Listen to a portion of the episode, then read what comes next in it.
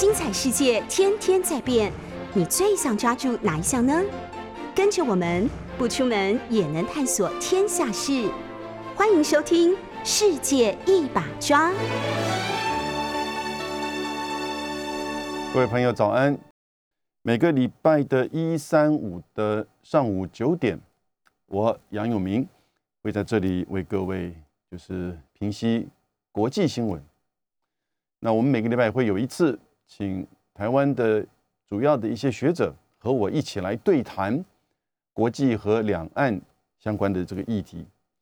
下个礼拜三的上午九点，我会请现在的台大政治系系主任张登吉教授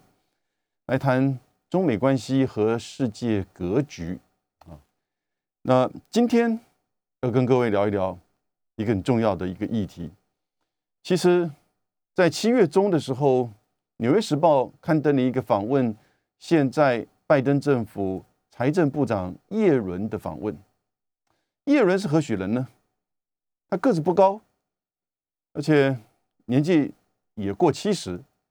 但是呢，他在美国的金融财经界是绝对的顶尖人物。拜登能够找他来做美国的财政部长。我觉得是赚到了，因为他在克林顿那是九零年代了哈，政府的时候呢，他就是做白宫的经济委员会的主席，这已经是非常高的位置了。到了奥巴马时期，他是做联这个联准会的主席，几乎是每很多金融或者是这个对股票有兴趣的国际投资人。认为全世界权力最大的，就是联总会的主席。然后他现在是做财政部的部长。他先生其实在二十年前就拿到了诺贝尔经济学奖。这样子的一个访问，在《纽约时报》七月十六号，他就说一句非常重要的话。他说他个人认为，美国对中国大陆的贸易战，就是惩罚性的关税。其实是没有经过深思熟虑的，而且影响到美国的消费者和美国经济。我这个话一讲出来哈，其实那几天的全世界的股汇市的反应，哦，就很明显，也就是表示说，大家的解读是这样子的一个在国际金融财经界重要的人物，现在担任财政部长的叶伦，在《纽约时报》的访问。虽然是说个人意见，当然这是试水温呐，看风向。但是大家都知道，拜登内部可能已经在检讨要如何去降这个对中的关税了。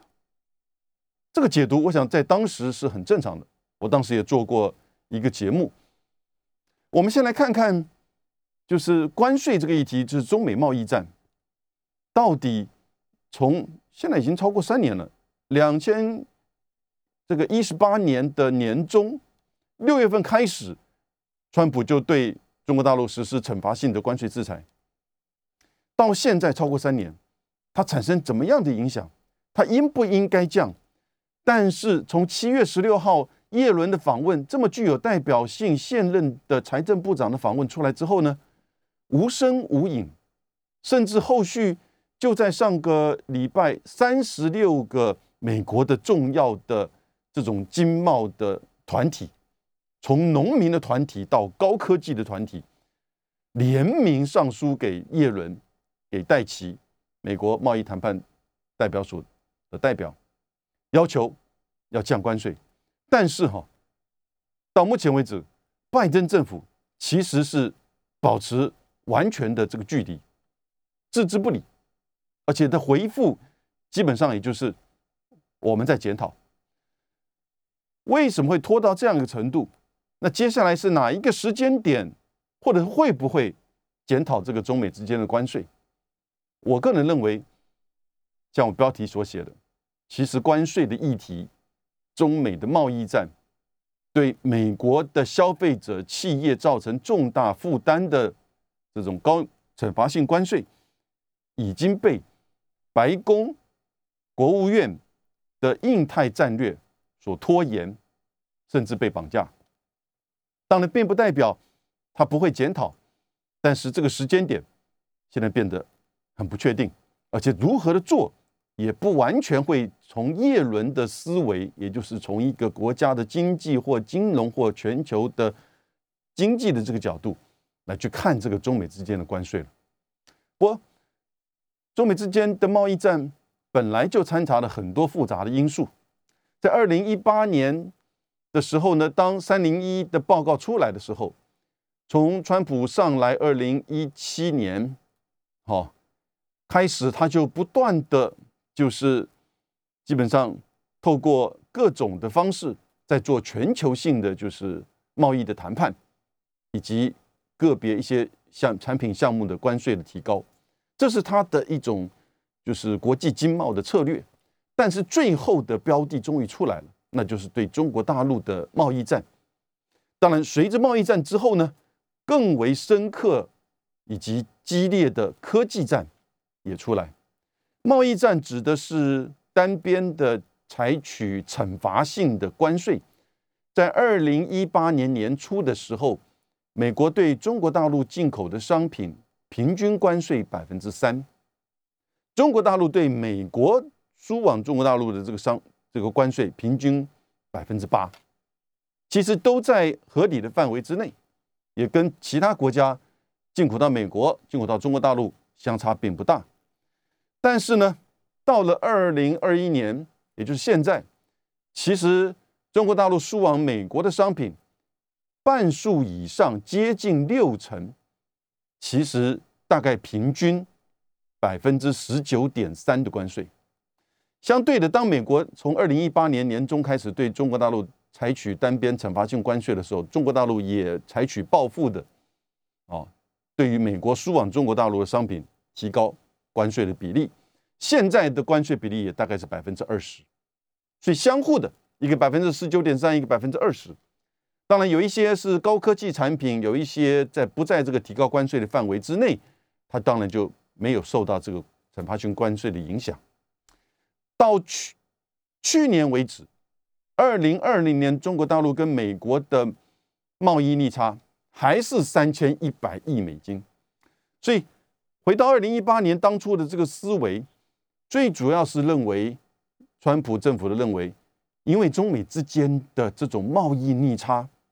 那个时候是接近将近四千亿，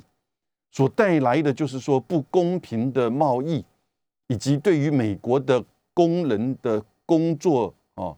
的这个维护，他从这些观点啊来去对中国大陆采取这种惩罚性的这个关税，它造成的当然现在我看有一个信评机构叫 Moody's 穆迪，他其实就很清楚的提到说，中美关税贸易战，事实上这整个高关税百分之十九点三，针对将近有。三千六七百多亿的进中国大陆进口的这些百将近六成的商品，事实上到后来，特别是在从二零一九到二零二零的时候呢，因为疫情啊以及就是各种因素，当然它就开始转嫁到美国的企业。这个百分之十九点三里面有将近八成，基本上八成五。由美国企业来承担，另外最多不到一成五是中国大陆的出口商，啊，所以你面临到这么多这么高的这个百分之十九点三平均的这个关税，谁来负担这个成本？那当然是你要进口嘛，你可以不要进从中国大陆进口啊，哦，当然中国大陆出口商早期的时候，中国大陆政府也给予一些协助，但是呢，经过三年之来。目的是告诉我们，现在绝大部分转嫁到美国的这个进口商、美国的企业，那当然这个成本会转嫁到最后谁的身上，就是美国的消费者。所以现在你看美国的消费者的一般的，就是说购买中国大陆进口商品啊，事实上整个美国的这个通膨的提高、物价的这个提高啊，就使得。这个关进口关惩罚性的关税已经造成美国的企业和消费者严重的负担，这个是讲对美国的消费者跟企业对美国的经济，啊，同样美国出口到中国大陆也平均百分之二十，那也造成它的出口对中国大陆的出口的这个减少，啊，所以它也当然对于全球的这个经济产生很大的这个冲击。美国在此之前是中国中国大陆是它第一大贸易伙伴，啊，但是呢，对中国大陆而言，美国也是第一大的这个出口市场。可是经过这个三年，从去年开始，欧盟已经取代美国成为第二大，而第一大呢，居然是东南亚，居然是东南亚。所以当初川普的想法，除了惩罚性关税改要改善这个贸易逆差之外，这个当然也没做到。其实是想要去鼓励美国的企业，哦，当然就是去要去打压中国的经济跟出口。鼓励美国的企业移转投资，哦，改变就是这个整个产业链，哦，生产线到美国来，或者是到东南亚、印度去。结果相反的，这个并没有，不只是贸易逆差并没有改变，连这个所谓的改变生产链、价值链的这个做法，反而是更加的。去巩固了中国大陆，把它巩固成跟整个东南亚啊，跟“一带一路”，尤其是东亚之间形成了一个这个完整的产业链。所以，东南亚现在成为中国大陆第一的贸易伙伴。今年的一到七月，中国大陆的海关公布了，好，海关总署在八月七号公布。今年一到七月，大陆的货物贸易进出口总值达二十一点三四兆人民币，哦，比去年同期增加百分之二十四点五，它的进出口一下子增加四分之一，比去年同期。美国、东南亚、欧盟、美国还是一样，在这七个月，第一、第二、第三大的这个贸易出口。对美国呢，前七个月对美国出口一点九六兆美元，一九九六兆人民币，一点九六兆人民币。如果现在是六点四五的这个汇率，人民币比美元的话，你看是多少？啊，六点这个四五，而对美国的贸易逆差还是达到一点三兆人民币，一点三兆人民币换成六除以六点四五的话。也超过两千亿美元呢，所以光是一今年一到七月，中国中美之间的贸易逆差哦，就达到多少两千亿美元。所以你到年底会不会超越过明年去年的这个三千一百亿？我看是一定会超过的。所以现在就看到的，在整个疫情以及整个亚洲经济整合更进一步。明年走向一体化的这个过程，全球的生产，事实上产业链，同时也是消费的市场，都是集中在亚洲。你算算吧，全世界第二大经济体在亚洲，第三大经济体日本在亚洲，第四德国，第五，Well，第五也许是印度，但是如果你把东南亚都加在一起，它就是第五啊。东南亚将即将在二零二五年会形成一个单一的经济体，啊，叫 AEC。那当然也伴随的就是整个 RCEP 在明年会进入到整个东南亚加上五个国家、十五个国家的亚洲经济整合。印度没有，这个时候你就很清楚，韩国大概是排也许第九、第十吧，对不对？所以整个在亚洲，光是这个经济体。的排名前十名就有多少个？就有至少五个啊。然后呢，整个市场也是在如此。全世界半导体的市场百分之七，将近百分之七十，其实是在中国大陆。而进口半导体晶片，然后呢，制造成这个商品成品，在销往全世界。所以现在美国拜登这个。在竞选的时候，他就很清楚，他清楚知道这个逻辑，事实上会影响到美国经济，而且美国拜登不是不断的说要有有规则的这个国际秩序吗？以规则为基础的国际秩序，川普的单方面采取的这种惩罚性的关税制裁，就违反整个国际经济的秩序，违反 WTO 世界贸易的基本的规则嘛？对你那么长久的对这么多的这个项目类别采取这么高的这个关税的惩罚，那这个道理理由何在？更不要说实际上其实已经不存在它的就是说呃必要性了，而且造成美国的经济、企业、消费者的严重的负担哦。所以我们现在看到的是从很多的这个层面来看。美国降关税应该是拜登要上来面对的一个主要的，他自己也如此的这个承诺。在七月十六号的时候呢，耶伦也是这样子的提出他的意见。在美拜登政府当中的财经部门的，就是这个主要的主导者，我想应该就是耶伦吧。戴奇是只是一个律师，在议会国美国国会当中表现优秀。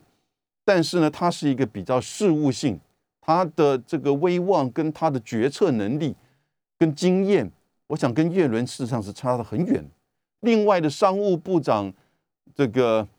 呃雷蒙多，他是罗德岛州长出身，是一个政治人物啊，做商务部长，所以这是一个政治的这种就是一种犒赏。那他这个商务部长当然。也是以政治的这个考量为主要，所以叶伦考虑的是一个主轴，当然就是美国经济本身，以他自己本身过去的经历跟专业，他都在《纽约时报》提出这样子的一种就是呼吁的时候呢，结果这你看超过一个月了，没有任何的声音，所以呢，在八月五号，美国的这些零售商、晶片制造商。农民跟其他许多三十六个最有影响力的商业团体的代表，大家等了一个月了。当叶伦讲话了，一个月之后没有声，无声无响，没有任何的进展。我想他们大概也知道，叶伦其实在拜登政府里面撞墙了，碰壁了。他的意见，他透过《纽约时报》的这样子的一个意见，并没有获得拜登的。啊，以及他的这个主要的决策者的支持，那当然民间的这些商业团体就加码了，所以呢，他就再写信，透过就是《华尔街日报》《纽约时报》这个报道出来，这个信里面怎么说？这个信里面说，中国方面其实在去年二零二零年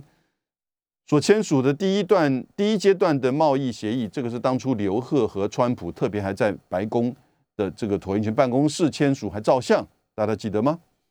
当中的重要的基准和承诺，其实这个三十六个贸易团体的的这个信件里面说，中国大陆已经做到了。他在去年所签署的第一阶段贸易协议的这些重要的基准跟承诺做到了，包含呢向美国金融机构开放市场，并减少。美国对中国出口农产品的一些监管的障碍，当然，同时也那个时候保证说，在去年到今年会购买两千亿美元的美国的农产品、一般的商品跟能源商品。但是呢，因为疫情的关系，在去年只达到了六成的目标，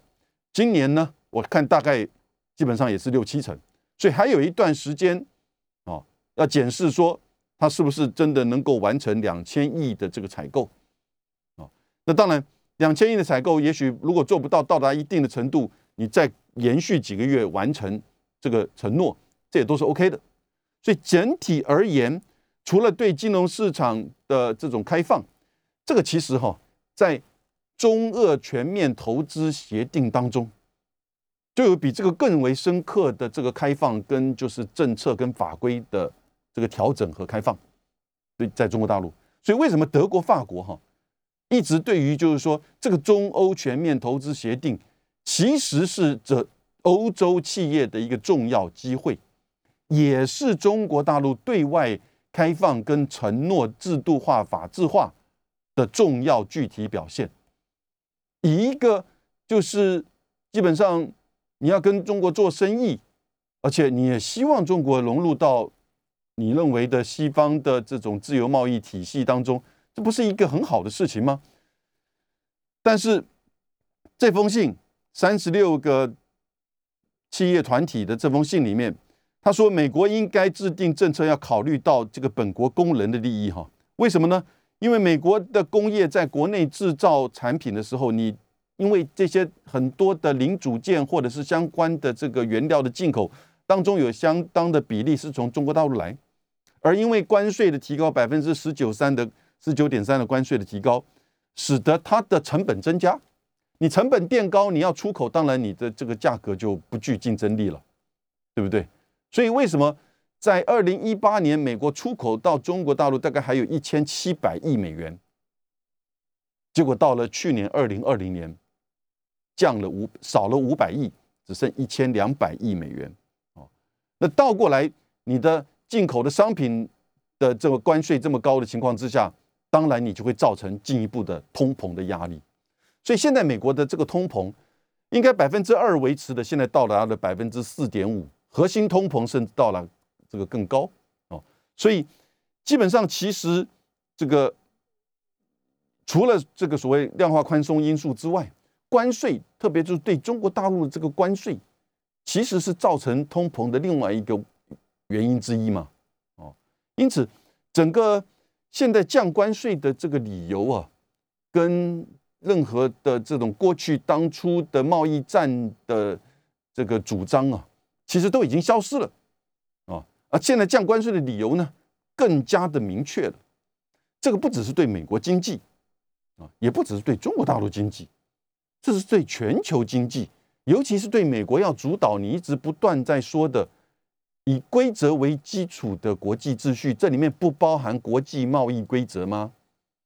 国际贸易规则不就是应该是要开放市场吗？如果有任何的争议，不是应该要去利用国际贸易组织的这个平台吗？那相对的，其实美国把那个国际贸易组织的，就是争端解决机制给瘫痪掉了，他不要用，因为不利于他。这是哪门子的以规则为基础的国际秩序啊？而事实上倒过来影响到美国自己。所以当猎人这么讲，现在一个礼一个月了，而这些商业团体也这么说的时候呢，美国白宫、国务院，哦，你当然业务人都不讲话了，业务人不敢讲话了，嘴巴闭起来。然后呢，贸易谈判署这个回复呢就很微妙。我们回来再分析。我觉得被美国的印太战略绑架了。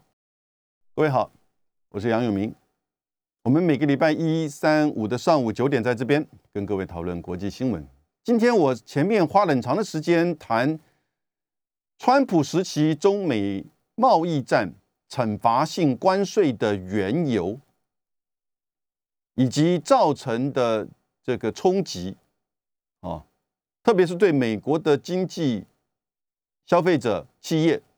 的这个影响。然后这一段时间，你看，光是在选举之前，拜登就清楚的对于川普的这样子的一个单边惩罚性的关税，事实上是提出了不同意见。他觉得这个伤害到美国经济，哎，那你上来就要改啊，你上来就是不是要检讨啊？嗯，然后完全不闻不问。也不动。那叶伦这样子的一个去思考美国经济金融为主的这样子的一个历经历丰富啊地位崇高的，现在是财政部长，在七月十六号的时候，在《纽约时报》这么说了。我想他可也许不一定是刻意，但他一定常在思考这个问题。当《纽约时报》问到他的问题的时候，他就说这是他个人意见。他的个人，他透过这样的访问。表达个人意见，这不就是很直接了吗？也许拜登里面根本没有讨论这个议题，也许有讨论的，但是被另外一个声音给压下来，或者是拖延。戴奇在欧洲在参加这个 G7 的会议的时候呢，他也跟着拜登一起去。戴奇曾经和就是美国的这些主要的这个大的企业主开会的时候也讨论。他透露过，他当然，这是他不是做决定的人，他也没有办法去表达这个关税的议题哦，对于什么美国经济的影响，我想他也没有办法去诠释。但是他讲了很重要的一句话，他说：“哎，我们谈判的过程当中，把我们的筹码给放掉，不是一件很可惜的事情吗？”重点来了，他认为，其实不是他认为，我觉得现在拜登和白宫，也就是整个印太战略的制定的这些核心决策者，认为对中的关税是一个。印太战略当中的重要筹码，这是一个筹码，所以也就是说，它其实是以从一个战略的角度，而不是单纯从经济、金融或者是对美国企业跟消费者的影响。我想，一方面是因为他们认为现在在拜登上来之后，面对疫情的防疫以及经济的纾困，提出大笔的这些国会的预算。的通过，啊，这两天又一个新的就是基建的哦，这个法案通过，其实不断的在花大钱，然后呢救经济，然后呢改善失业，效果当然是就很明显嘛。所以美国的经济股市以现在而言，并不觉得有这么大的这种危机感。虽然通膨啊，通膨啊，看在专家的眼中啊，看在投资者的眼中啊。这是一个现在很紧张的议题，但是他不觉得说这个降关税会对这个东西会产生怎么样的改善。虽然专家连叶伦都说，其实这个改善会立竿见影的，可是这些不是以金融经济背景或思考这方面议题的，我必须要说，像是布林肯，像是苏利文国务卿国安顾问，像是科 Campbell 啊，坎培尔啊，这些人。奥斯汀，奥斯汀跟戴奇一样，是一个事务性、非决策核心的人。美国国防部长，我觉得他不是这个真正的决策核心。真正的决策核心哦，其实也蛮清楚的。六成其实在拜登自己，因为他长久以来的对外交的这个熟练嘛，对不对？所以他也在看得出来，他也在这个政策政策决策上，其实一直还是最关键的。不像是前面有一些总统对这方面不熟悉，他会放给底下啊。奥巴马时期某种程度就放给这个希拉蕊，所以呢，以拜登为主，当然加上他的这个子弟兵，我刚刚讲的布林肯、苏利文跟坎培尔啊，这些人其实对经济、对金融倒并不是那么的了解熟悉，但是呢。对现在要去架构建构的美国对中的印太战略，哦，印太战略前面应该加两个字，叫制中，啊，或者是抗中印太战略。印太战略是什么意思？印太战略就是对亚洲的政策吗？那每个国家都会对每个区域的政策，但是你为什么要成为一个印太战略？这很清楚，不需要多讲，它就是制中抗中的印太战略。Well。我是觉得，大家其实我这一段时间的思考哈，这印太战略的形成的背后，我觉得有三大因素啊，有三大因素。第一个，当然这是一个结构性的因素，也就是大国的这种权力斗争，这是历史上你看到这个现在的超强霸主霸权面对。不管是崛起还是说重回这个重要舞台，现在呈现就是美中对抗的鸡兔体制，而中国大陆在经济、科技、军事、地缘各个层面的这个政策，哦，其实都事实上来势汹汹，对不对？现在光二零一九的时候，中国大陆的 GDP 是美国的百分之六十五。到了二零二零结束呢，中国大陆 GDP 已经是美国的百分之七十一，一下子一年增加了六趴。你可以想象，我们刚才跟各位报告的，一到七月中国大陆的进出口是二十一点三四兆人民币，对美国的出口也增加到了，就是说这个百分之二十几，对东南亚、欧盟更也是如此。那同时呢，对美的一到七月的出口的逆差贸易逆差已经这个超过两千亿美元啊，超过两千亿美元。所以呢，你可以想象，今年年底结束的时候，中国大陆 GDP 大概会占美国百分之七十一，一定会往上升的这样子的一个速度跟比例，是全世界的这些经济的预测机构大概认为最快的话，二零二八年、二零三零年就会超越，在整体名目的 GDP 成为第一大经济体。这是一个，这是一个历史上的重要的转类点。你当然在美国而言。做二次大战结束之后，做这个世界霸主，主导世界的政治、经济、安全秩序这么久，那当然面对这样子的一个这种来势汹汹的这种挑战，我觉得当然你制定一个印太战略要去压制，站在华盛顿的思维，这是一个必须要去面对的，这是一个结构性的挑战，这是一个非常冷酷，但是呢必须要去面对这种事啊。这几个人的最核心的思维，你说他错吗？你不能说他错。这是站在白宫的角度，站在华盛顿的角度，他觉得这种大国竞争呢，权力斗争，而且是现在不是在做军事战争的这种斗争，现在是在做科技，在做经济贸易。所以，布林肯这两天在美国马里兰大学的演讲，他就说嘛。美国的外交政策最重要的是要去扶植美国国力的成长，国内的就是说这个发展，哦，因为他看到美国现在的许多层面的挑战，光是通过这个国会通过这个一兆美元的基础建设，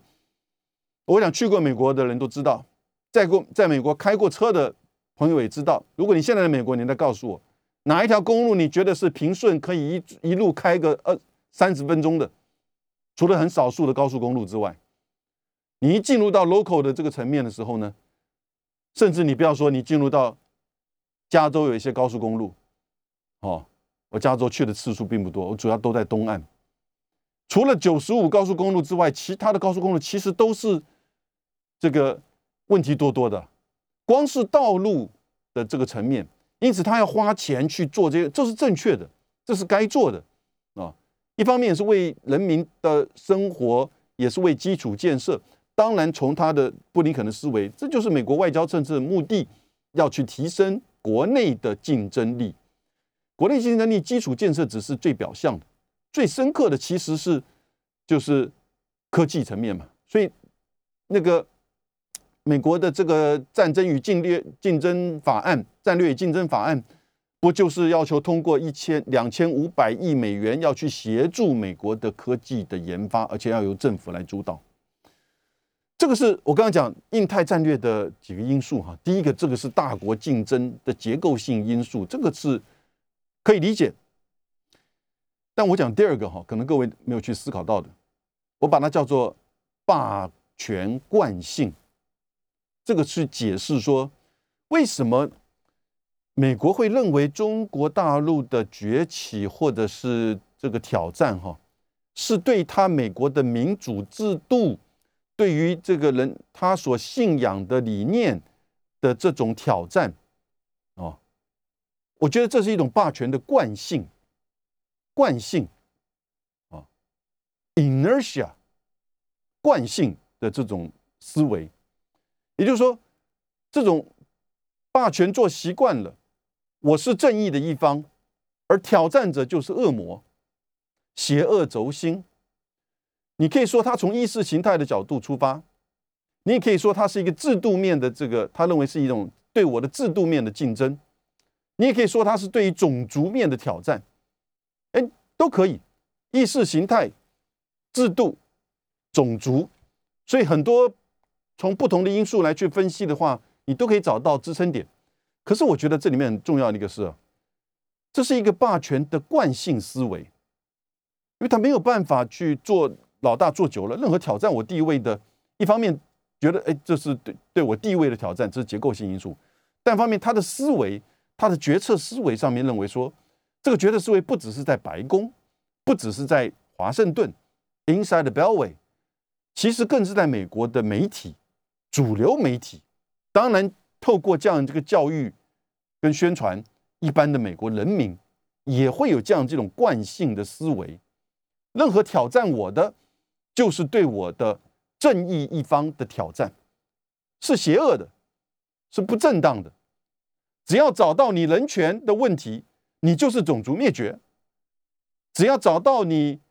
这个维护安全的措施，你就是残害民主；只要找到你军事演习，你就是破坏和平；只要找到你在岛屿做军事的防空的防卫性的作为，你就是影响航行自由。你都知道我在讲什么吗？所以这些东西就开始不断的去串联扩大，也就认为说，其实这来的是一种挑战，这是一种叫做惯性思维，这种霸权的惯性。这种惯性能不能去改变？你可以说它是一种，他真的是相信制度上或意识形态上，或者是说种族上，也许他不愿意承认种族的问题哈。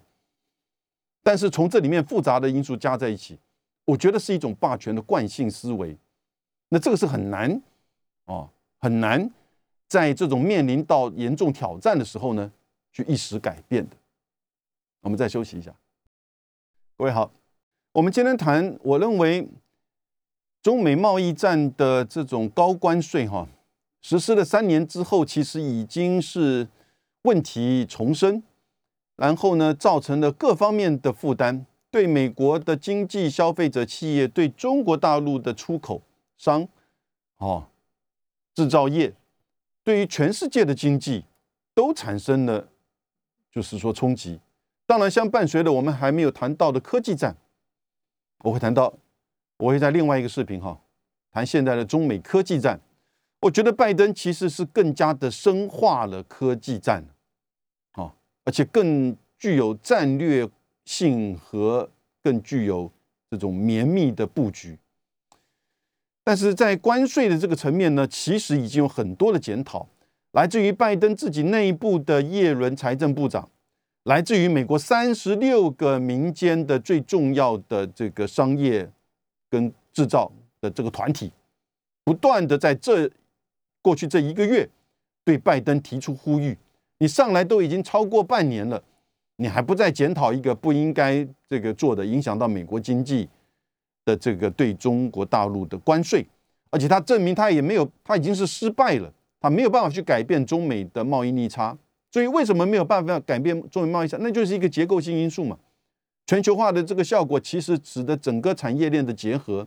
不是那么快的。你能够用关税或者是惩罚性的这个制裁，你就能够把这个产业外移的。现即使是现在在美国的这个这个中。中国商会哈，就是说这个对中国大陆这个商会做的民意调查，有还是有将近百分之四成的美在中国大陆的美国企业要持续加强投资，不到两成说表示要离开，要离开的原因，这个其实各种因素，大概只有个位数是因为说担心这个中美的贸易战和科技战啊，所以这个很清楚，连美国的企业都认知到中国大陆的就是说。的市场制造，哦，群聚效应、产业链的各种因素，对不对？所以这个是，但是它不变，是因为现在这些决策者，美国的决策者卡在一个战略的两难。这个战略两难，我刚刚分析就是印太战略现在的布局。印太战略的布局，我觉得三大因素，我刚刚讲了，第一个是大国的竞争，这个是个结构性因素。啊，这个是个结构性因素。从我们学国际关系的观点来看，这个是没有办法，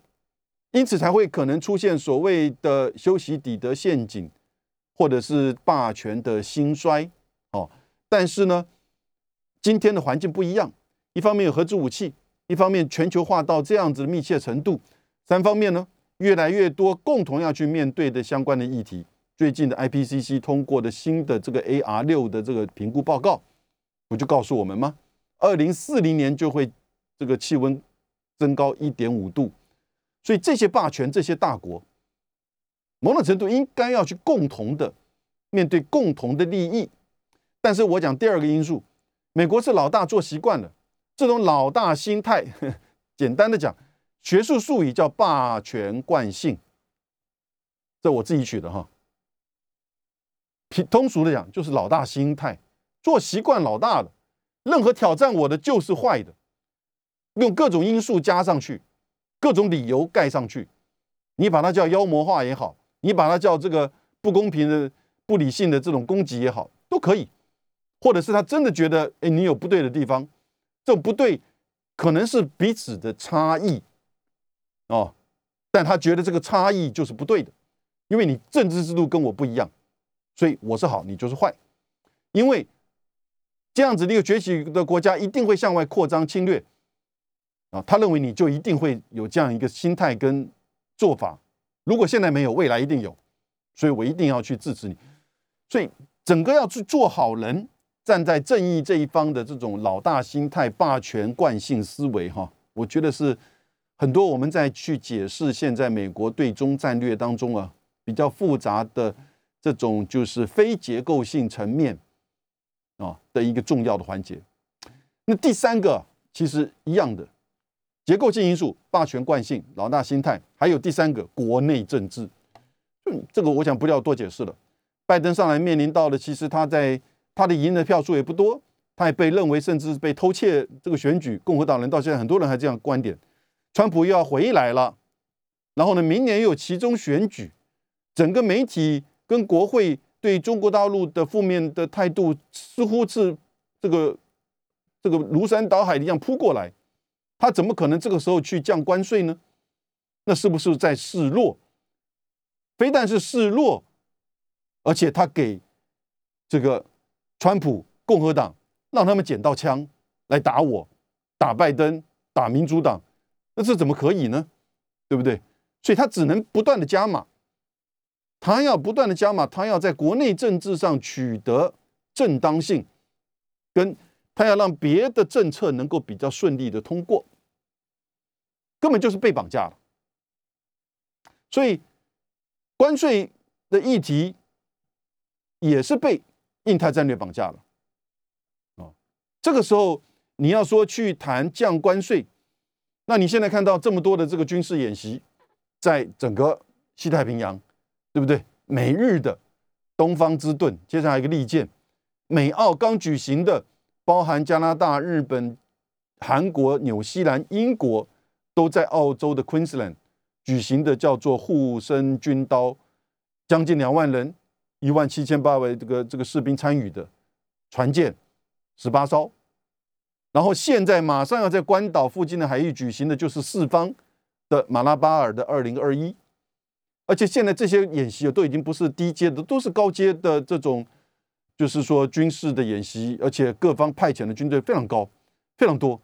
而且彼此签署了许多的双边的，就是这个资源的协议、协定，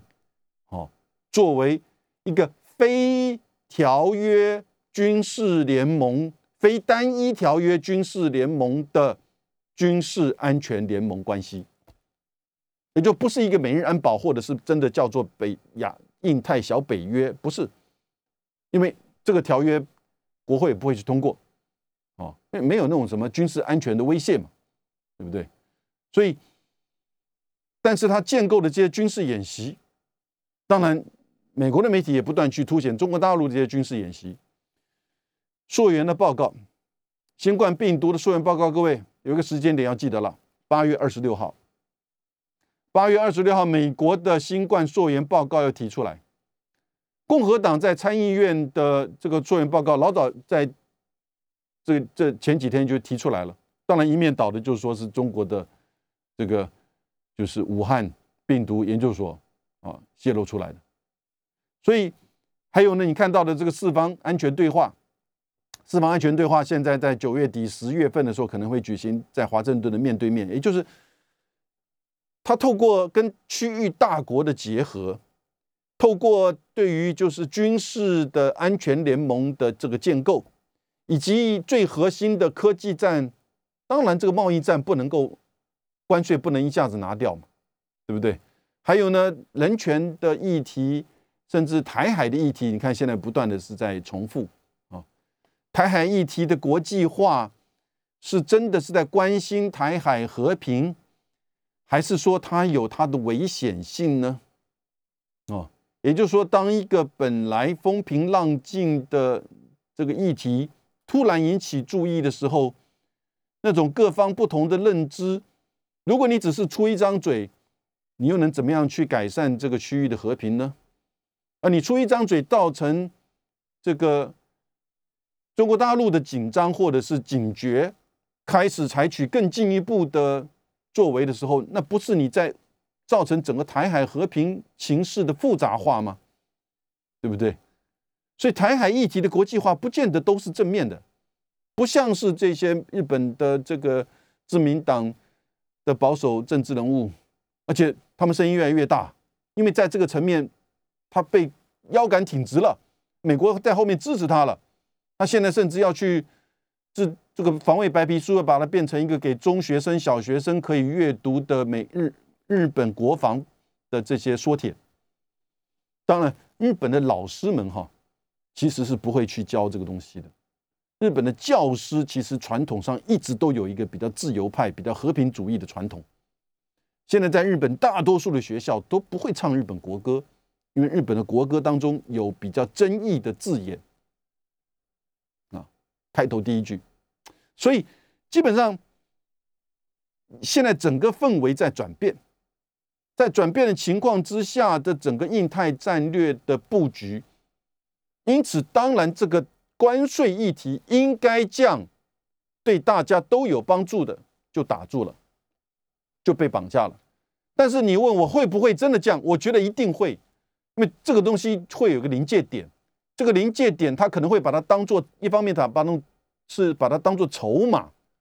也许真的就在十月三十号，如果真的有习拜会的时候，把它当做一个筹码，或当做一个这个。基础就从这个时候开始转变，或者是说，当这个临界点到达，压力，美国的企业、消费者、通膨的因素，甚至业务人的脾气，他觉得你再拖我也受不了了，这个临界点就会出现。那这个临界点会什么时候呢？似乎白宫的发言人就预告我们了，秋季是秋季结束呢？我觉得最有可能是秋季结束吧，不会是这一阵子。所以，这个是今天跟各位的分析，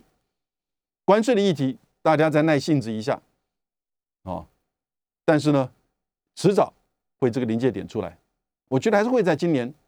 不一定降，但是会开始讨论关税的议题，要怎么来去面对正确的中美之间的贸易。